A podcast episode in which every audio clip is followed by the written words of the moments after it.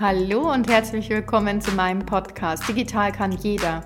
Ich freue mich, dass ihr eingeschaltet habt und wünsche euch ganz viel Spaß beim Zuhören.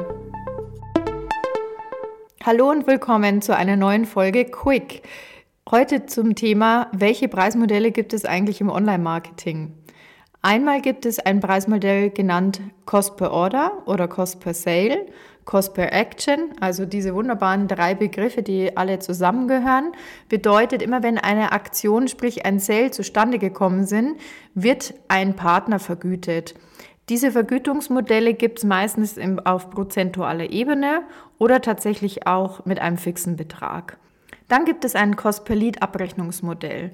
CPL bedeutet eine Lead-Generierung. Diese könnte zum Beispiel eine Newsletter-Anmeldung sein oder eine Registrierung für etwas und dann wird man darauf vergütet. Wiederum als Partner, jeweils immer vom Kunden. Wie wir ja schon gelernt haben, nennen wir den Kunden auch Merchant oder Advertiser. Ein weiteres Abrechnungsmodell ist Cost per Click.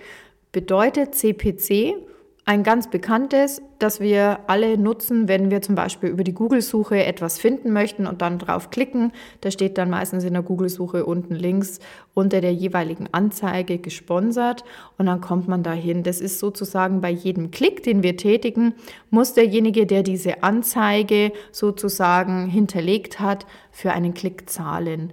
Diese Abrechnungsmodelle liegen hier unter anderem, können bei 10 Cent sein, können aber auch bis zu 50 Euro nach oben gehen, je nachdem, wo man natürlich einkauft.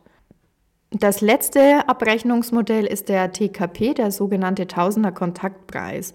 Den nutzt man vor allem, wenn man tatsächlich direkt irgendwo einbuchen möchte, sei es auf einer Blogseite, sei es auf einer wichtigen Webseite, die sich mit meiner Branche widerspiegelt.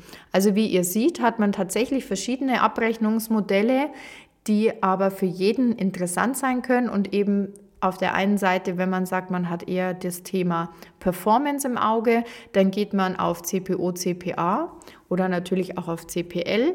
Wenn man aber sagt, man möchte meistens Branding-Kampagnen schalten, dann arbeitet man hier mit dem CPC.